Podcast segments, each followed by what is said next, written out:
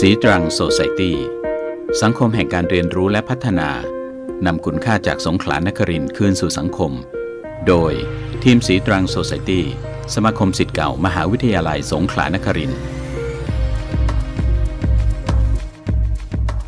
ดีค่ะ ท่านผู้ฟังทุกท่านพบกับรายการสีตรังโซซ i ตี้รายการที่จัดโดยสมาคมสิทธิ์เก่ามหาวิทยาลัย สงขลานครินทร์รายการของเราออกอากาศทางสถานีวิทยุมอ FM 88 MHz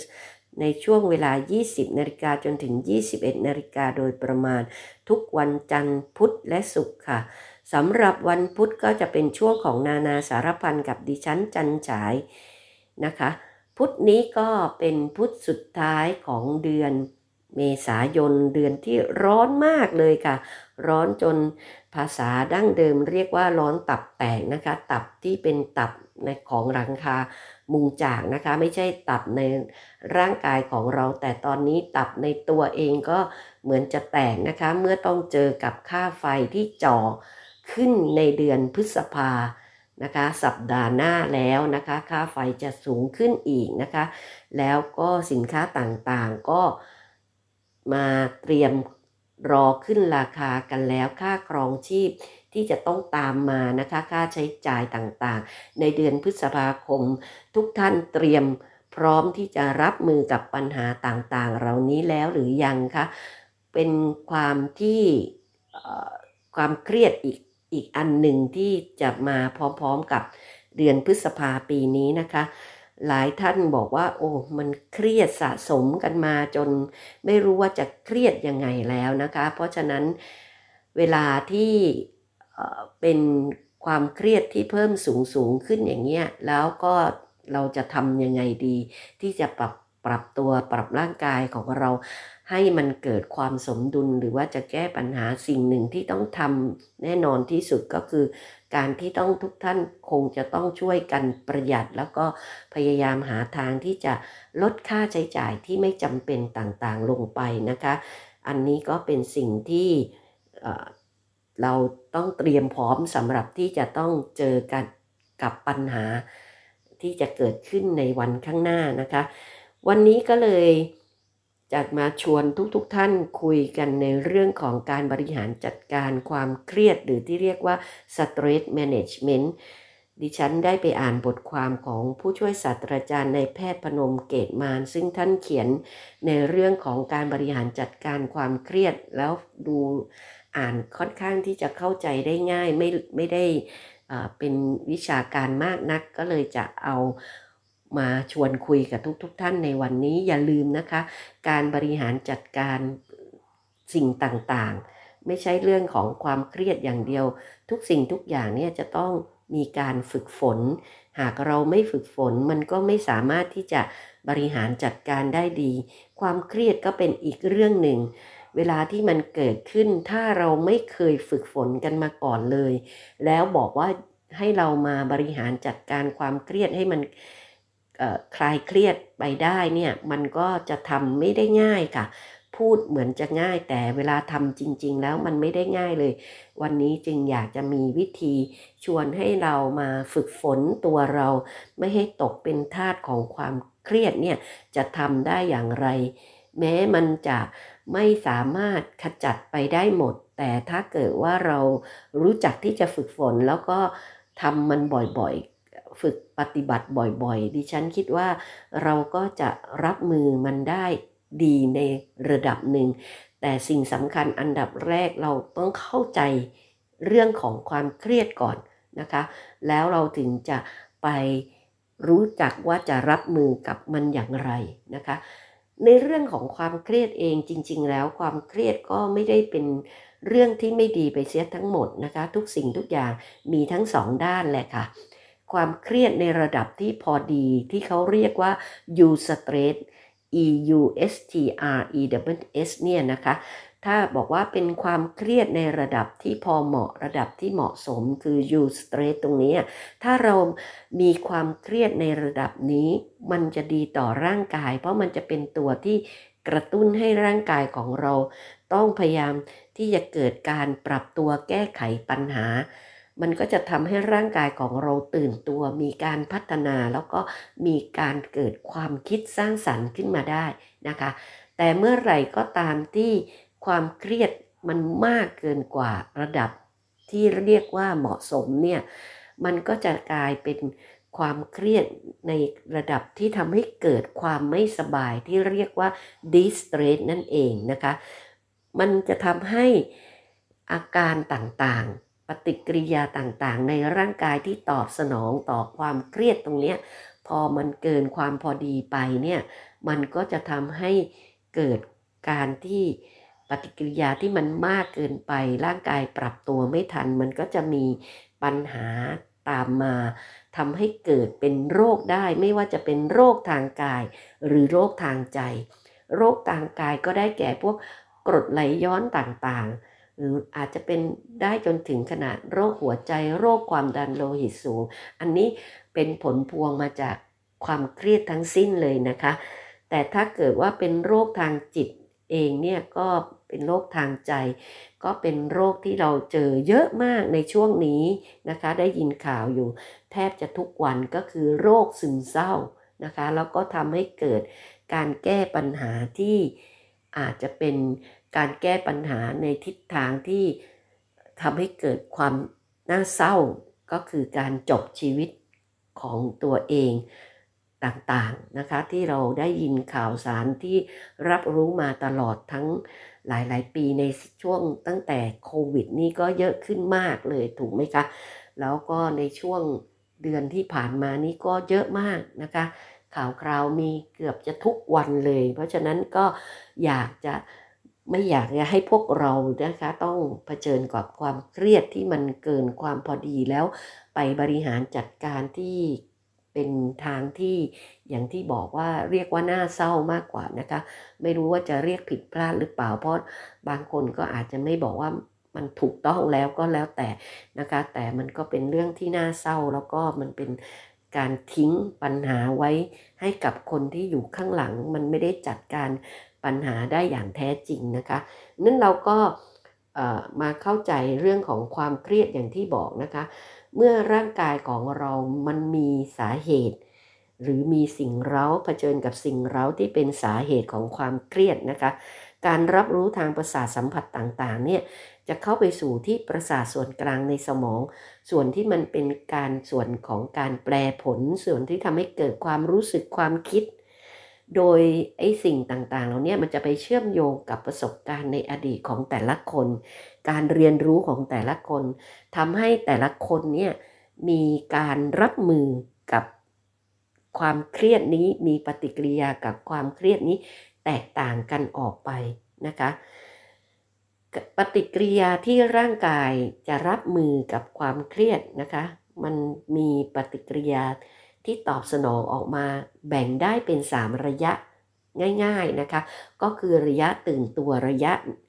ต่อสู้แล้วก็ยัดระยะเหนื่อยอ่อนหรืออ่อนร้าหรือเหนื่อยล้านะคะ ระยะตื่นตัวเนี่ย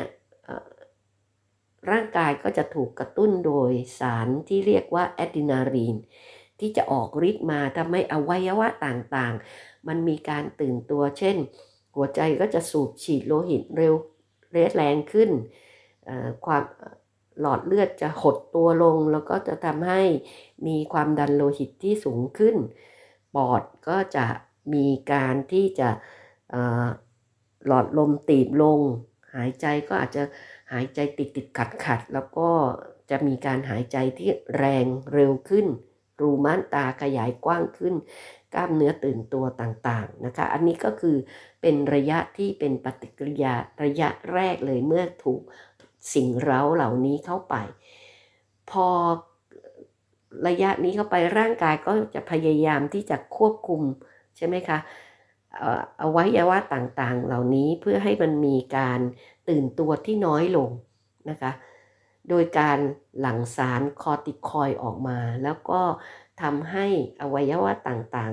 ๆตื่นตัวน้อยลง ตื่นตัวเฉพาะที่จำเป็นเท่านั้น อันนี้คือระยะ ที่ร่างกายเตรียมพร้อมที่เรียกว่าเตรียมพร้อมที่จะต่อสู้ เมื่อเข้าเพื่อผ่านระยะนี้เข้าไปไปแล้วเนี่ยมันร่างกายก็จะเข้าสู่ระยะที่เหนื่อยล้าหรือว่าอ่อนล้าแล้ว เพราะว่าพออวัยวะต่างๆทำงานลดลงนะคะ สมองแล้วก็ประสาทอัตโนมัติต่างๆ ของเราก็จะถูกควบคุมแล้วก็ให้ทำงานน้อยลง มันก็จะทำให้เกิดการอ่อนล้า ของร่างกาย อันนี้ก็คือปฏิกิริยาตอบสนองของร่างกายที่มีต่อสิ่งเร้าที่ทำให้เกิดความเครียดนะคะ ทีนี้อาการแสดงที่จะแสดงออกมา แล้วก็ให้เห็นว่าเกิดความเครียดเนี่ยมันจะแสดงได้อย่างไร มันจะแสดงออกทางไหน อาการแสดงเหล่านี้มันจะแสดงออกมาได้ให้ให้เห็นได้ 3 ด้านก็คือด้านเรียกเรียกว่า bio psycho social นะคะ bio psycho social bio ก็คืออาการทางด้านร่างกาย อาการทางด้านจิตใจสมองนะคะอารมณ์ความรู้สึกนึกคิดก็ไซโคแล้วก็ทางด้านโซเชียลนะคะทีนี้อาการแสดงทางร่างกายเนี่ยไม่สิ่งต่างๆ เหล่านี้อาจจะไม่ได้บอกว่าต้องเห็นอย่างชัดเจน หรือ หรือเราเราสัมผัสได้เลย บางครั้งมันก็อาจจะไม่ได้ชัดเจนอย่างที่บอก แต่ทางด้านร่างกายเนี่ยที่พอจะสังเกตได้บ้างหรือ คนที่อยู่ใกล้ชิดก็อาจจะสังเกตได้บ้างว่า คนข้างๆเราเนี่ยเขาเกิดความเครียดแล้วหรือยังนะคะ ก็อาจจะสังเกตได้จากปฏิกิริยาทางร่างกายที่บอกว่าสิ่งต่างๆ เหล่านี้เวลาที่เขาเกิดขึ้นถ้าเกิดว่ามันเป็นความเครียดเฉียบพลันนะคะ ที่เกิดเข้ามาก็คือว่าหน้าแดงใช่ไหมคะหัวใจเต้นแรงเร็วรูม่านตาขยายกว้าง หายใจหอบเหนื่อยเร็วแรงหรืออะไรต่างๆ อันนี้ก็คือเป็นความเฉียบพลัน แต่ถ้าเกิดมันเข้าสู่เป็นความเครียดสะสมแล้วเนี่ยอาจจะสังเกตได้ยาก แต่สิ่งที่เตือนได้เป็นอาการเตือนให้เราแม้จะสังเกตถ้าเราได้อยู่กับเขาอย่างใกล้ชิดบ้างก็จะเห็น ที่เขาเปลี่ยนแปลงไปทางด้านร่างกายก็คือมันจะมีพฤติกรรมที่เปลี่ยนแปลงไป จากที่แบบว่ากินกินได้ก็อาจจะเป็นกินไม่ได้ รับประทานอาหารได้น้อยลง คนบางคนเครียดแล้วรับประทานอาหารมากขึ้น แตกต่างไปจากเดิมอะค่ะนี่คือมันแสดงออกทางพฤติกรรมที่แตกต่างกันออกไปนะคะ หรือว่าจากที่เคยสนุกสนานร่าเริง ก็เปลี่ยนไปก็อาจจะเป็นซึมเงียบไปซึมเศร้าไปหรืออะไรแต่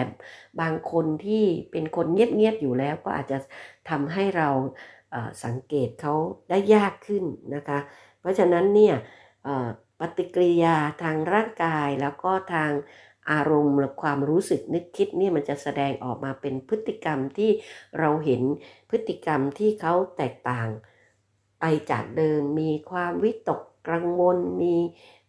จากคนที่เคยพูดจาหรืออะไรต่างๆ เป็นการเก็บตัวเงียบไปเลย อันนี้ก็คือความผิดแปลกแปลกแตกต่าง ที่ทำให้เราต้องไหวทันแล้วนะคะ คนข้างๆตัวต้องไหวทัน บางคนอาจจะไม่ได้แสดงถึงความรู้สึกที่แบบว่า จนถึงขนาดนั้น แต่ถ้าเขาหุดหงิดจนผิดปกติจากเดิมที่เขาเคยเป็น หรือมีอาการท้อแท้หรือหลุดคำพูดต่างๆ อันนี้เราก็อาจจะต้องระมัดระวังด้วยนะคะว่าเขามีพฤติกรรมที่มันแสดงออกถึงความเครียดแล้วหรือเปล่ามันมีความเครียดเกิดขึ้นกับตัวเขานะคะนอนไม่หลับ อันนี้ก็จะเป็นอาการที่เกิดขึ้น ให้พบเห็นได้บ่อยๆ หรือบางคนก็กลายเป็นนอนมาก นอนอย่างเดียวเลยอะไรอย่างนี้เป็นต้นนะคะเพลียบอกว่าบนแต่ว่าเพลียเพลียอะไรอย่างนี้ทั้งๆทที่ดูแล้วก็ไม่ได้ทำอะไร ก็อาจจะบอกเพลียแล้วก็เหนื่อยง่ายเหนื่อยหน่ายอะไรท้อแท้ต่างๆ อันนี้ก็จะเป็นพฤติกรรมที่ทำให้เห็นนะคะหรือว่าทางด้านสังคมเองก็อาจจะแยกตัวออกจากเพื่อนฝูงนะคะ ย้ำคิดย้ำทำมักจะชอบพูดกล่าวโทษตัวเองนะคะว่าตัวเองเป็นคนไม่ดีหรืออาจจะมองโลกในแง่ร้ายไปเลยอะไรต่างๆ ตรงนี้นะคะ ไม่ค่อยมีสมาธิเป็นต้น พวกนี้ก็เป็นอะไรที่ทำให้เราเป็นจุดสังเกตได้สำหรับตัวเราเองก็ตามแต่หรือคนใกล้ชิดกับเราก็ตามแต่นะคะ อันนี้ก็อยากจะเป็นอะไรที่ช่วยกัน ดูช่วยกันสังเกตแล้วก็จับให้ได้ว่าเราเริ่มเกิดความเครียด และก็เครียดสะสมแล้วที่จะทำนำพาเราไปสู่จุดที่มันมันเป็นจุดที่เป็นปัญหาหนักในตัวนะคะ อันนี้ก็อยากจะให้ทุกๆทท่านได้รู้จักความเครียดแล้วก็ปฏิกิริยาที่ร่างกายตอบสนองต่อความเครียด นะคะเป็นอย่างไรนะคะอันเดี๋ยวช่วงถัดไปเราจะมาเรียนรู้กันหรือว่าคุยกันในเรื่องของความสามารถของแต่ละคนในการปรับตัวหรืออะไรก็ตามแต่ แล้วก็สิ่งแวดล้อมต่างๆ ที่เราควรจะต้องจัดการถ้าหากว่าเราพบเจอว่าตัวเราเอง มีความเครียดหรือว่าคนใกล้ชิดเราเริ่มมีความเครียด เราสามารถจะ ช่วยเหลือเขาได้อย่างไร เราคงช่วยเขาได้เท่าที่เราช่วยได้นะคะ เพราะเราไม่ใช่มืออาชีพสิ่งต่างๆที่เขาเกิดเนี่ยจะต้องอาจจะต้องอให้คนที่เขาเป็นมืออาชีพเข้ามาช่วยมากกว่าเราแต่เราจะแก้ไขหรือช่วยเหลือเบื้องต้นได้ แค่ไหนบ้างนะคะ พบกันในช่วงที่ 2 ค่ะ บนโลกใบนี้มีผู้คนอาศัยอยู่มากมาย หลายเมือง หลายแห่ง ดิฉันอยู่เชียงใหม่ ผมอยู่อุบลน้องเศร้าอยู่นิวยอร์กพี่เบาอยู่ซิดนีย์ไม่ว่าใครจะอยู่ส่วนไหนของโลก เพียงมีอินเทอร์เน็ต ก็สามารถรับฟัง FM 88 วิทยุมอได้จากทุกที่ คลิก psub.psu.ac.th หรือรับฟังทางแอปพลิเคชัน PSU Broadcast ครบบันเทิง ครบสาระ FM 88 เชื่อมโลกกับชุมชน เชื่อมคนกับสิ่งแวดล้อม การอ่านเหมือนกล้องส่องทางไกลทำให้เรามองเห็นโลกได้กว้างขึ้น การอ่านเหมือนตะเกียงแห่งปัญญา ช่วยให้เรามองหาทางออกของปัญหาได้ง่ายขึ้น การอ่านเหมือนพวงมาลัย ช่วยเราคุมสติ สร้างสมาธิ เสริมความจำ ยิ่งอ่านมากขึ้น เรายิ่งได้ประโยชน์มากขึ้น วิทยุมอหาดใหญ่ FM 88 MHz ชวนคนไทยรักการอ่าน เพื่อร่วมสร้างสังคมแห่งการเรียนรู้ ในช่วงที่แล้วเราคุยกันไปถึงเรื่องความเครียดปฏิกิริยาของร่างกายที่มีต่อสิ่งเร้าที่มา กระตุ้นให้เกิดความเครียดอาการแล้วก็อาการแสดงออกทั้งทางด้านร่างกายทางด้านจิตใจความรู้สึกนึกคิด และก็ทางด้านสังคมกันไปแล้วนะคะสำหรับช่วงนี้ก่อนที่จะไปถึงเทคนิคที่เราจะฝึกฝนกัน เพื่อที่จะ ให้ร่างกายของเราแล้วก็สมองของเรา มีความพร้อมในการที่จะรับมือกับความเครียด ในมีความพร้อมในการที่จะทำให้เราไปบริหารจัดการความเครียดได้ ก็อยากจะมาคุยในเรื่องของความสามารถในการที่จะรับมือกับความเครียดกันก่อนนะคะ ร่างกายของคนเราแต่ละคนเนี่ยมีวิธีการในการปรับตัวที่จะรับมือกับความเครียดนี่แตกต่างกันออกไป ขึ้นอยู่กับพื้นฐานการเลี้ยงดูพื้นฐานบุคลิกภาพนะคะ แต่ส่วนใหญ่แล้วเราเนี่ยก็มักจะใช้วิธีการเดิมๆในการที่จะไปรับมือนะคะหรือว่าเผชิญหน้ากับความเครียด มันก็เลยทำให้ความเเครียดที่เกิดขึ้นมันไม่ได้ถูกสะสางหรือถูกแก้ไข ให้มันหมดไป แล้วมันก็ทำให้เกิดการสะสมตามมานะคะเพราะฉะนั้นจริงๆ แล้วเมื่อเวลาที่มีความเครียดเกิดขึ้นกับตัวเราเองนะคะ มีความเครียดเกิดขึ้นกับคนใกล้ชิดกับเราเนี่ยสิ่งสำคัญอันดับแรกเลย ที่เราจะต้องทำก็คือว่า จะต้องวิเคราะห์ให้ได้ค่ะว่าความเครียดนั้นน่ะมันเกิดขึ้นมาด้วยสาเหตุอันใด เพราะว่าสาเหตุแต่ละสาเหตุที่มันแตกต่างกัน การรับมือกับมันเนี่ยก็จะต้องเป็นเรื่องที่แตกต่างกันออกไป และที่สำคัญถ้าเราไม่รู้ว่าสาเหตุมันเกิดจากอะไร มันก็จะทำให้เราเผชิญหน้ากับความเครียด และแก้ไขด้วยวิธีการที่ไม่เหมาะสม ทำให้ความเครียดเหล่านั้นหรือปัญหานั้นน่ะมันไม่ได้รับการสะสางอย่างที่บอกนะคะ เช่นยกตัวอย่างว่ามีหลายคนเลยที่เครียดเพราะทำงานไม่ทัน แต่ว่าไม่เคยวิเคราะห์เลยว่าสาเหตุของการที่เราทำงานไม่ทัน เป็นเพราะอะไร เปเป็นเพราะเราทำงานช้า หรือเป็นเพราะว่างาน ที่เรารับมานั้นมันมากล้นจนเกินความรับผิดชอบของเรา แต่ส่วนใหญ่จะใช้วิธีการว่าถ้าเกิดว่าทำงานไม่ทันสิ่งที่เราแก้ไขก็คือทำให้มันนานขึ้น หักโหม ใช้เวลาอยู่กับที่ทำงานมากขึ้นแล้วเป็นไงคะ ก็เกิดปัญหาความเครียดจากปัญหาครอบครัว ทับถมมาอีกปัญหาหนึ่งถูกไหมคะดังนั้นถ้าเกิดเราวิเคราะห์แล้วก็หาสาเหตุได้ว่าไอ้การที่เราทำงานไม่ทัน มันไม่ใช่เป็นเพราะเราทำงานช้า มันไม่ใช่เป็นเพราะเราเป็นเด็กใหม่ เด็กฝึกงาน งานชิ้นนี้เราไม่คุ้นเคยกับมัน แต่เป็นเพราะเราปฏิเสธคนไม่เป็นต่างหาก อันนี้ก็คือสิ่งที่เราต้องไปแก้ให้ตรงกับสาเหตุ แต่แน่นอนที่สุดถ้ามันเป็นงาน เพราะว่าเป็นเป็นงานใหม่ งานที่เราไม่คุ้นเคย เราก็อาจจะต้องใช้เวลาที่จะต้องฝึกฝนกับมันนานขึ้นกว่าเดิมนิดหน่อย แต่ว่าเราก็ต้องรู้ใช่ไหมคะว่ามันควรจะต้องพอพ้นจากระยะนี้ไปที่เรา เข้าใจงานเรียบร้อยแล้ว มันก็คงจะต้องใช้เวลาไม่นานกับมันละ แต่ถ้าเกิดว่าเป็นเพราะว่าเรารับรับรับรับงาน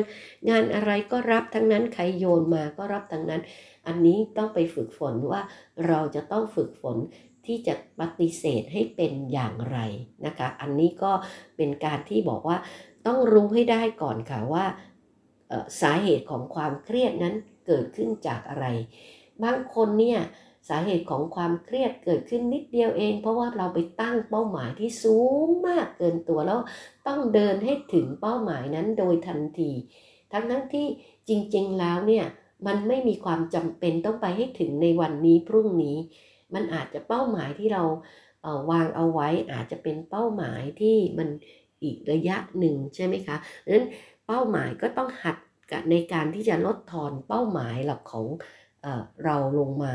เป็นต้น อันนี้ก็คือเรื่องของความสามารถในการที่จะปรับตัวของเราให้ไปรับมือกับความเครียดตรงนั้นได้ สิ่งแรกที่ต้องทำก็คือต้องรู้สาเหตุของความเครียดนั้นก่อนว่า เป็นสาเหตุที่แท้จริงมันคืออะไรกันแน่ที่ทำให้เราเกิดความเครียด นะคะ อีกเรื่องหนึ่งที่จะเป็นทำให้ส่งเสริมแล้วก็ทำให้เกิดความเครียดได้ โดยง่ายก็เรื่องของสภาพแวดล้อม บางคนอยู่ในสภาพแวดล้อมที่ก่อให้เกิดความเครียดได้โดยง่ายดาย เช่นเป็นสภาพแวดล้อมที่มันมีเสียงดังนะคะ วุ่นวายนะคะไม่สงบเลยหรืออะไรต่างๆ เหล่านี้เป็นต้น เพราะฉะนั้นเนี่ยการเปลี่ยนแปลงสิ่งแวดล้อมนะคะ ให้เหมาะสมกับตัวของเรา ในในในแต่ละช่วงก็เป็นสิ่งที่ต้องทำซึ่งบางทีเราอาจจะไม่จำเป็นต้องแก้สภาพแวดล้อมทั้งหมด แต่จัดสภาพแวดล้อม สักมุมหนึ่งง่ายๆสำหรับตัวเราที่จะทำให้เราเกิดการผ่อนคลาย หรือแค่จัดแบ่งเวลา เรียงลำดับความสำคัญของงานก็เป็นการปรับสภาพแวดล้อมของการทำงาน หรือว่าสภาพแวดล้อมที่ ทำให้เราสามารถที่จะใช้ชีวิตได้โดยที่ไม่ต้องเครียดจนไม่มีเวลาพักผ่อนหย่อนใจเลยเป็นต้น อันนี้ก็เป็นความสำคัญอีกอันหนึ่งนะคะ หาวิธีการหาสาเหตุนะคะของความเครียดแล้วก็จัดการที่สาเหตุ จัดสภาพแวดล้อมที่ให้เหมาะสมกับตัวเราเองนะคะ เปลี่ยนแปลงตัวเราเอง ทีละเล็กทีละน้อยให้คุ้นเคย แล้วก็ปรับเปลี่ยนวิธีการทำงานทีละเล็กละน้อย ให้เราสามารถที่จะจัดการงานของเราให้มันเหมาะได้ แต่ทั้งนี้ทั้งนั้นค่ะที่พูดมาทั้งหมดแม้ว่าเราจะทำทุกอย่างตรงนี้ไป บางครั้งความเครียดที่มันมีก็อาจจะมากเกินกว่าที่เราจะใช้วิธีการเหล่านี้ มาช่วยแก้ไขหรือ ผ่อนเบา ความเครียดลงไปได้บ้าง เพราะฉะนั้นเนี่ยเมื่อใดก็ตามที่เราทำแล้วก็ยังรู้สึกว่ามันไม่สามารถที่จะลดหรือผ่อนคลายความเครียดของเราไปได้เลย สิ่งที่เราต้องจำเป็นมาก ๆ ในการที่จะต้องทำก็คือการไปหาผู้เชี่ยวชาญ อย่าได้รู้สึกปฏิเสธกับสิ่งที่เราจะต้องทำตรงนี้ หรือว่ายอมรับกับมันไม่ได้ รู้สึกอายที่จะต้องไปเจอ ไม่ว่าจะเป็นจิตแพทย์ดิฉันว่าสังคมไทยในยุคปัจจุบันเข้าใจเรื่องราวเหล่านี้มากขึ้นนะคะ เพราะฉะนั้นเนี่ยบางครั้งยาก็เป็นสิ่งสำคัญ ผู้เชี่ยวชาญก็เป็นสิ่งจำเป็น ที่เราจะต้องไปพบเจอแล้วก็ต้องใช้ในการที่จะมาช่วยเยียวยา ไม่ให้เรา เกิดความผิดพลาดในการที่เราจะแก้ไขปัญหานะคะเพราะฉะนั้นอย่าได้อายในการที่จะต้องไปเจอกับจิตแพทย์ เป็นเรื่องปกติแล้วค่ะที่คนเราที่จะมีปัญหาทางด้านจิตใจ ทุกวันนี้คนยอมรับโรคทางจิตมากขึ้นนะคะ เพราะฉะนั้นเรามีอาการในเรื่องของโรคทางจิตก็ไม่ได้บอกว่าเราแปลกไปจากคนอื่น อันนี้อยากจะเชิญชวนทุกๆคนเลยนะคะว่าเวลาที่เรารู้สึกว่ามันเกินกำลังของเราก็อย่าได้พยายามรั้งเอาไว้ ไปหาผู้เชี่ยวชาญ ที่เราพบเห็นเป็นปัญหาและเป็นข่าวคราวให้เราได้ยินอยู่เป็นประจำหลายคนไปหาผู้เชี่ยวชาญแล้วค่ะ ได้รับคำแนะนำมาทุกสิ่งทุกอย่างแล้วได้รับยามาแล้วแต่สิ่งที่ มันเป็นปัญหาตามมาก็คือว่า แม้จะได้รับคำแนะนำมาอย่างไร แม้จะได้รับยามา แต่ก็ไม่เคยใช้ อันนั้นมันไม่มีประโยชน์นะคะ มันก็ไม่แตกต่างอะไร ไปหาแล้วไม่ทำตามสิ่งที่เขาแนะนำหรือไปรับยามาแล้วก็ไม่รับประทานยา มันก็ไม่ช่วยให้เกิดประโยชน์อะไรได้เลย เพราะฉะนั้นออย่าดิฉันมองว่า ในช่วงที่เราจำเป็นต้องใช้ยาก็ใช้ไปเถอะค่ะ อย่าได้รู้สึกว่ามันเป็นเรื่องที่น่ารำคาญหรือมันเป็นเรื่องที่น่าอายนะคะ บางครั้งร่างกายมันต้องการมันควรจะต้องให้เวลากับร่างกายของเราในการที่จะเยียวยานะคะ ร่างกายของตัวเราเอง เพราะฉะนั้นเราก็ควรจะต้องอใช้สิ่งเหล่านั้นที่เราอุตส่าห์ไปหามานะคะ ให้เกิด ให้ถูกต้องให้เหมาะสมกับเวลานะคะ แล้วก็ให้ถูกต้องก็คือในขนาดที่เหมาะสม แล้วหลังจากนั้นมันก็พวกนี้สามารถที่จะลดลงได้ใช่ไหมคะไม่ใช่จำเป็นต้องกินไปตลอดชีวิตซะเมื่อไหร่ เพราะฉะนั้นก็เราก็กินในช่วงเวลาที่เราจำเป็นจะต้องกิน เมื่อเวลาที่เราดีขึ้น มันก็สามารถที่จะค่อยๆลดลงไปได้ นะคะ อันนี้ก็จะเป็นวิธีการที่เราจะรับมือ แล้วก็ปรับตัวเราเอง ในการที่จะเผชิญหน้ากับความเครียด ในช่วงหน้าเราจะมาคุยกันถึงวิธีการเทคนิคแล้วค่ะที่จะฝากเอาไว้ 4-5 เทคนิคนะคะ เป็นเทคนิคง่าย ๆ ในการที่จะฝึกฝนร่างกายของเรา ปรับตัวกับร่างกายของเราให้มันรับมือกับ ความเครียด ไม่ตกเป็นทาสของความเครียดได้อย่างไรนะคะ ในช่วงถัดไปค่ะ ปัจจุบันการใช้ชีวิตอย่างเร่งรีบ ขาดการดูแลสุขภาพทำให้คนไทยถูกคุกคามด้วยโรคเบาหวาน และความดันโลหิตสูง อย่างไม่รู้เนื้อรู้ตัว ถึงเวลาปรับเปลี่ยนพฤติกรรมสุขภาพกันเสียที ก่อนที่จะป่วยเป็นภาระให้คนในครอบครัวต้องดูแล ลดเสี่ยง ลดโรคเบาหวาน ความดันโลหิตสูง ด้วยการใส่ใจ 3อบอกลาสองสอออกกำลังกาย กินเป็นเน้นผัก ลดหวานมันเค็ม อารมณ์ดี งดบุหรี่สุรา ด้วยความปรารถนาดีจากสำนักงานสาธารณสุขจังหวัดสงขลา ทุกวันนี้ไม่ว่าเราจะซื้อของชิ้นเล็กชิ้นใหญ่ เรามักจะใส่ถุงพลาสติก แล้วเราก็ทิ้ง รู้ไหมครับว่า ถุงพลาสติกเหล่านี้ต้องใช้เวลานานถึง 450 ปี กว่าจะย่อยสลายได้ ปฏิวัติใหม่ ปฏิเสธไม่ใส่ถุงพลาสติกเมื่อซื้อของชิ้นเล็ก ใช้ถุงผ้าใส่ของชิ้นใหญ่นำถุงพลาสติกมาใช้ซ้ำ แยกสิ่งที่เป็นพลาสติกเพื่อนำไปรีไซเคิลใหม่ สถานีวิทยุมอหาดใหญ่ FM 88 MHz ร่วมรณรงค์ให้ทุกคนใช้ถุงพลาสติกอย่างมีความรับผิดชอบเข้า สู่ช่วงสุดท้ายของรายการสำหรับวันนี้นะคะ เราก็จะเข้ามาสู่เทคนิคที่พูดกันถึงว่า อยากให้เราได้มีการฝึกฝนเพื่อที่ว่าจะได้รับมือกับความเครียดได้ ไม่ตกเป็นทาสของความเครียด ถ้าเกิดว่าเราฝึกฝนไว้ก่อน เวลาที่มันมีความเครียดเกิดขึ้น ก็จะเรียกให้สิ่งเหล่านี้ออกมาทำได้อย่างทันท่วงทีก็จะทำให้เรา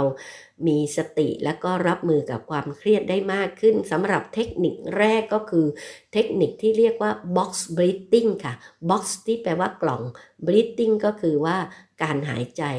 box breathing ก็คือการฝึกการหายใจนั่นเอง สมัยที่ดิฉันทำงานนะคะ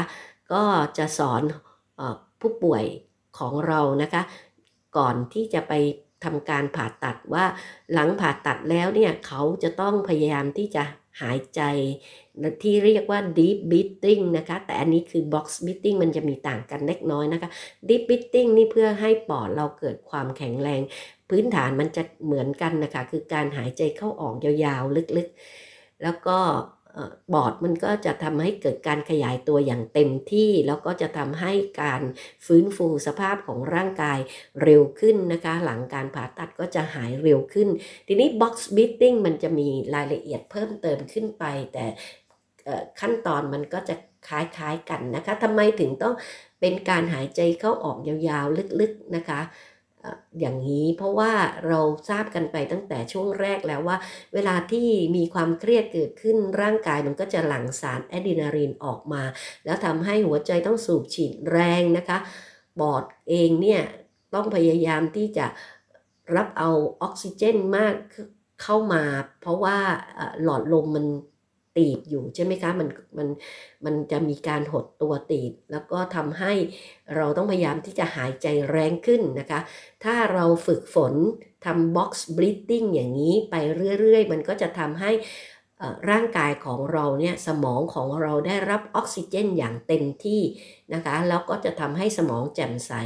มีสติมากขึ้น สมาธิมากขึ้น เราก็จะไม่ตกเป็นทาสของความเครียดได้โดยง่ายนะคะ จะทำให้เราเรียกตัวเองกลับมาได้ทัน เรียกสติกลับมาได้ทันนะคะ วิธีการทำ box breathing นี้ทำไปพร้อมๆกันเลยนะคะ ถ้าท่านผู้ฟัง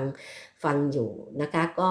สามารถที่จะฝึกไปพร้อมๆกันเลยนะคะ อันดับแรกเราก็เอามือแตะไปที่หน้าท้องของเราก่อน เพื่อที่จะได้รู้ว่าเราหายใจเข้าไปจนเต็มปอดแล้วสูดเข้าไปจนถึงกล้ามเนื้อหน้าท้องของเรานะคะ เอามือแตะไว้ที่หน้าท้องของเรา แล้วก็จากนั้นก็หายใจเข้ายาวๆ โดยนับในใจนะคะ 1 2 3 4 มันก็จะเต็มที่เป็นการสูดหายใจเข้าไปจนถึงกล้ามเนื้อหน้าท้องของเรา เพราะฉะนั้นท้องของเราก็จะป่องมือที่เราสัมผัสไว้ที่หน้าท้องเราก็จะรู้ใช่ไหมคะว่าท้องป่องแล้วล่ะอันนี้มันก็คือเราสูดเข้ามาจนเต็มที่แล้ว นับถึง 4 นี้ก็ถึงหน้าท้องปุ๊บให้เรากั้นหายใจนะคะ แล้วก็นับ 1 2 3 4 จากนั้นก็ หายใจออก ยาวๆ ให้หมดพุงเลยค่ะ ก็นับไปด้วย 1 2 3 4 พุงก็จะแฟบใช่ไหมคะ มือที่แตะอยู่ที่พุงเนี่ยหน้าท้องของเราก็จะรู้ใช่ไหมคะว่าพุงพุงพุงมันแฟบ แล้วก็กลั้นหายใจนับ 1 2 3 4 จากนั้นก็หายใจเข้าอีกเหมือนเดิมค่ะ โดยจังหวะแบบเดิมก็คือ 1 2 3 4พุงป่อง กั้นหายใจ1 2 3 4หายใจออก1 2 3 4พุงแฟบกั้นหายใจ1 2 3 4เป็นไงคะ ไม่ยากใช่ไหมคะแต่ถ้าเกิดไม่ฝึกก็จะทำไม่ได้นะคะ อันนี้คือเรียกว่า box breathing เวลาที่เราทำเช่นนี้เนี่ยเราจะรู้สึกได้ถึงความผ่อนคลายในร่างกายของเราค่ะ เวลาที่เราหายใจสูดหายใจเข้าเต็มที่จนถึงหน้าท้องของเราเนี่ยเราก็จะสูดเอาออกซิเจนเข้าไปอย่างเต็มกำลังของเรานะคะปอดก็จะขยายออกสมองก็จะได้รับออกซิเจนอย่างพอเพียง แล้วก็กั้นหายใจนิดหนึ่งหนึ่งสองสามสี่อย่างที่บอกใช่ไหมคะ แล้วก็ ปล่อยออกนะคะ ก็ทำติดต่อกันนะคะ แรก ๆ ก็อาจจะทำสัก 5 ครั้ง แต่ให้ดีก็คือพยายามทำให้ได้วันครั้งละ 10ถึง15 ครั้งนะคะ อันนี้ก็จะเป็นการที่ทำให้เราเเป็นการมีสติอยู่กับลมหายใจ เป็นการคล้ายๆกับการทำสมาธิบำบัดแต่ก็ไม่ได้ยาวนานถึงขนาดที่ทำสมาธิใช่ไหมคะ เป็นการเรียกสติของเราให้กลับคืนมาเวลาที่มันมีความเครียดเกิดขึ้นกับตัวเรานะคะ อันนี้คือเทคนิคที่1นนะคะ ส่วนแบบเทคนิคที่2เนี่ยก็จะใช้วิธีการที่เรียกว่าการออกกำลังกายค่ะ การออกกำลังกายเนี่ยเป็นเทคนิคการผ่อนคลายจากความเครียดได้เป็นอย่างดี แล้วทุกคนต้องฝึกฝนในเรื่องของการออกกำลังกาย ถ้าหากเราไม่ฝึกในการออกกำลังกายเพราะเราจะไม่สามารถที่จะอยู่ๆก็บอกตัวเราเองแล้วให้ลุกขึ้นเดินออกไปออกกำลังกายมันคงยากเพราะฉะนั้นต้องฝึกตั้งแต่วันนี้การออกกำลังกายที่ฉันเชื่อว่าหลายท่านเนี่ยทำอยู่แล้วแล้วก็ทำอยู่เป็นประจำอยู่แล้วนะคะ เพราะฉะนั้นไม่ได้ยากเลยใช่ไหมคะแต่ถ้าเกิดว่าเราไม่ฝึก ที่จะออกกำลังกายตั้งแต่วันนี้เมื่อไหร่ก็ตามที่มันมีความเครียดเกิดขึ้น แล้วจะเรียกให้ตัวเองลุกขึ้นไปออกกำลังกายมันยากมากเลยนะคะ การออกกำลังกายเป็นประจำอย่างสม่ำเสมอทุกวันวันละ 15 นาทีนะคะ เป็นอย่างน้อย เป็นสิ่งที่จะช่วยให้เราสามารถที่จะฝึกฝนร่างกายของเราให้มันมีความอึด มีความทน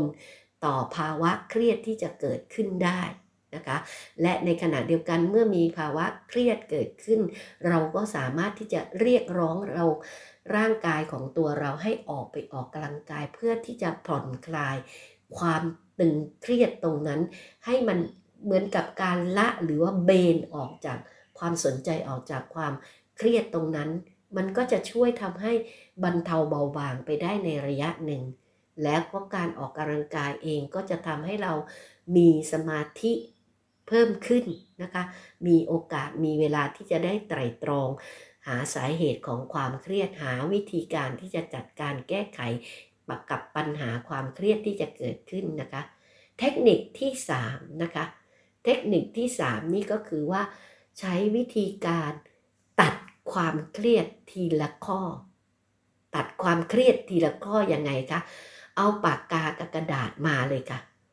เมื่อเกิดความเครียดเกิดขึ้นให้เราลิสต์ลงไปเขียนลงไปในกระดาษเลยค่ะว่า ความเครียดที่เกิดขึ้นกับเราขณะเนี้ยมันคืออะไรบ้าง เขียนลงไปให้หมด แล้วก็ดูค่ะว่า มีความเครียดเรื่องใดบ้าง อะไรที่จัดการได้ง่ายที่สุดนะคะ ก็ จัดการกับความเครียดอันนั้นไป ทีละข้อนี่คือเทคนิคไม่ยากเลยใช่ไหมคะ แต่ก็ไม่ง่ายเช่นเดียวกัน และก็ที่สำคัญก็คือ แต่ละข้อที่เราเขียนมันออกมา ต้องหาให้ได้ด้วยว่าสาเหตุจริงๆเราบอกว่าเครียดเรื่องอะไรเรื่องงาน เครียดเรื่องอะไรเรื่องเงิน เครียดเรื่องอะไรเรื่องความรัก ก็ต้องหาสาเหตุว่า เรื่องงานคืออะไร เรื่องเงินคืออะไร เรื่องความรักคืออะไร ใช่ไหมคะ แล้วก็อะไรสำหรับเราในตอนนี้ที่คิดว่ามันจัดการได้ง่ายที่สุด จัดการมันก่อนเลยนะคะ ก็ใช้วิธีตัดความเครียดทีละข้อนะคะ เทคนิคที่ 3 แล้วนะคะ เทคนิคที่ 4 เนี่ยก็คือ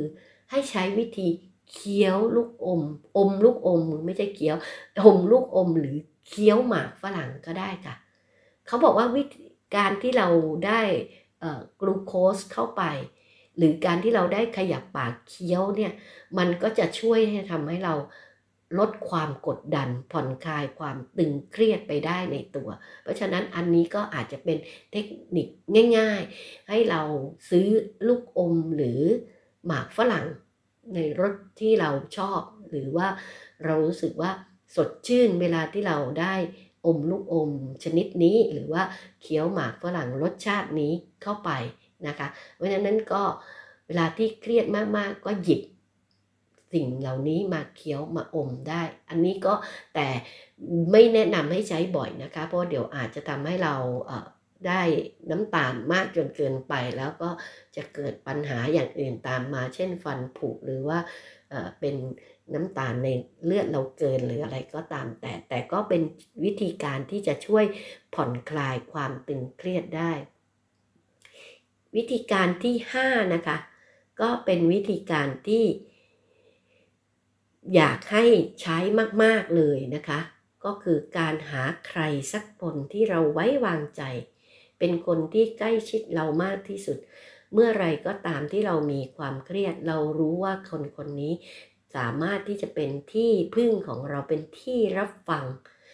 ไม่ต้องให้เขามาช่วยแก้ไข แต่ให้เขาเป็นคนที่รับฟังเราได้นะคะและสิ่งสำคัญคือการที่ได้กอดใครสักคนนะคะ อันนี้คือถ้าเกิดคนที่เราไว้วางใจคนนี้แล้วก็สามารถที่จะกอดการกอดเนี่ยมันจะเป็นการถ่ายเทพลังแห่งความรักพลังแห่งความอบอุ่น ให้กับเราแล้วมันก็จะทำให้เราเกิดความรู้สึกที่ผ่อนคลาย แล้วก็การที่เราได้ระบายให้กับใครสักคนที่ได้ฟังมันก็เป็นการรีลีสหรือลดนะคะระดับของความเครียดไปในตัว วิธีการสุดท้ายนะคะคือการเดินเข้าไปหาธรรมชาติค่ะ วิธีการนี้ก็คือว่าเมื่อไหร่ก็ตามที่มีความเครียดลองทิ้งทุกๆอย่างแล้วก็ หาเข้าเดินเข้าหาธรรมชาติ โดยเฉพาะธรรมชาติที่มีแสงแดดน้อยๆนะคะ แสงแดดเบาๆนะคะ จะเป็นวิธีการที่ทั้งทั้งแสงแดดและธรรมชาติเนี่ยมันจะบำบัดจิตใจของคนเราได้อย่างดีเยี่ยมเลยนะคะ อันนี้ก็คือทั้งหมดเป็น 5-6 เทคนิคนะคะ ที่พยายามที่จะ รวบรวมมาแล้วก็คิดว่าเราสามารถทำได้นะคะ ในบ้านเราเนี่ยสวนใกล้ๆนะคะ สวนในบ้านหรือสวนใกล้ๆ บ้านเราสวนสาธารณะใกล้บ้านเรายังมีธรรมชาติอยู่อีกเยอะเลยนะคะ ในประเทศไทยแล้วก็ไม่จำเป็นต้องไปไกล ดิฉันก็มองว่าพวกเรายังสามารถที่จะใช้สิ่งต่างๆ เหล่านี้มาเยียวยาให้กับเรา ในในในวันที่เราเกิดความเครียดได้ อย่าปล่อยให้ความเครียดมันทับถมและก็สะสมจนต้องถึงขั้นที่ตัดสินใจแล้วก็ทำอะไรที่เราคิดว่ามันไม่ใช่วิธีการที่ดีเลยนะคะประเทศไทยเรายังเป็นเมืองที่อบอุ่น คนไทยเรายังเป็นมิตรกัน เรายังไม่ได้แยกตัวเราเองจนถึงขนาดว่าตัวใครตัวมัน เพราะฉะนั้นเนี่ย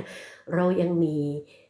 อ้อมกอดอีกมากมายนะคะ เรายังมีธรรมชาติที่ให้ไออุ่นแล้วก็ผ่อนคลายความตึงเครียด เรายังมีสิ่งต่างๆ สภาพแวดล้อมแล้วก็มีหมอมีผู้เชี่ยวชาญมีต่างๆ เพราะฉะนั้นอย่าปล่อยให้ความเครียด มันเอาเราจนเป็นทาสของมัน แล้วทำให้เราต้องตัดสินใจทำในสิ่งที่ทำให้ตัวเราเองหรือคนอื่นๆ ที่ใกล้ชิดเราต้องเกิดความเสียใจนะคะ วันนี้ก็คิดว่าได้นำเอาเทคนิค แล้วก็เรื่องของความเครียดมาพูดคุยเพื่อที่จะให้ ทุกๆทท่านที่รับฟังรายการนะคะอย่าไม่ได้เครียดเพิ่มขึ้นนะคะ อย่าได้เครียดเพิ่มขึ้นนะคะ เดี๋ยวบอกว่าเอ้ยฟังรายการแล้วเครียดมากกว่าเดิมนะคะ ก็ฟังรายการของเราแล้วก็ไปฝึกฝนกันนะคะ เพื่อจะได้รับมือกับความเครียดที่จะมาอีกเป็นหลายๆระลอกนะคะ แต่ต้องจำไว้นะคะว่า ทุกปัญหามีทางออกมีมีทางที่จะแก้ไขมันได้ เพียงแต่ค่อยๆคคิดแล้วก็ค่อยๆไต่ตรองกันไปนะคะ อย่าได้ปล่อยปละละเลยนะคะ ไม่ว่าจะเป็นตัวเราเองหรือคนใกล้ชิด จนให้ความเครียดนั้นมาทำให้ชีวิตของเราเนี่ยพังลงไปก็หวังใจว่าเราทุกคนนะคะ จะร่วมกันเผชิญหน้ากับสิ่งที่จะเกิดขึ้นตามมา ในอนาคตได้นะคะ แล้วก็ผ่านพ้นมันไปได้ด้วยดี มันต้องมีเป็นวันที่เป็นวันของเราถูกไหมคะ ก็พบกันใหม่สัปดาห์หน้านะคะ เดือนพฤษภาหน้าฝนไม่รู้ว่าจะชุ่มฉ่ำใจหรือว่าจะร้อนรุ่มใจ ก็เดี๋ยวรอดูกันไปนะคะ สวัสดีค่ะ ติดตามสีตรังโซไซตี้ได้ทุกวันจันทร์ พุธและศุกร์เวลา 20นาฬิกา15 นาที ถึง 21 นาฬิกา ทาง FM 88.0 MHz PSU Broadcast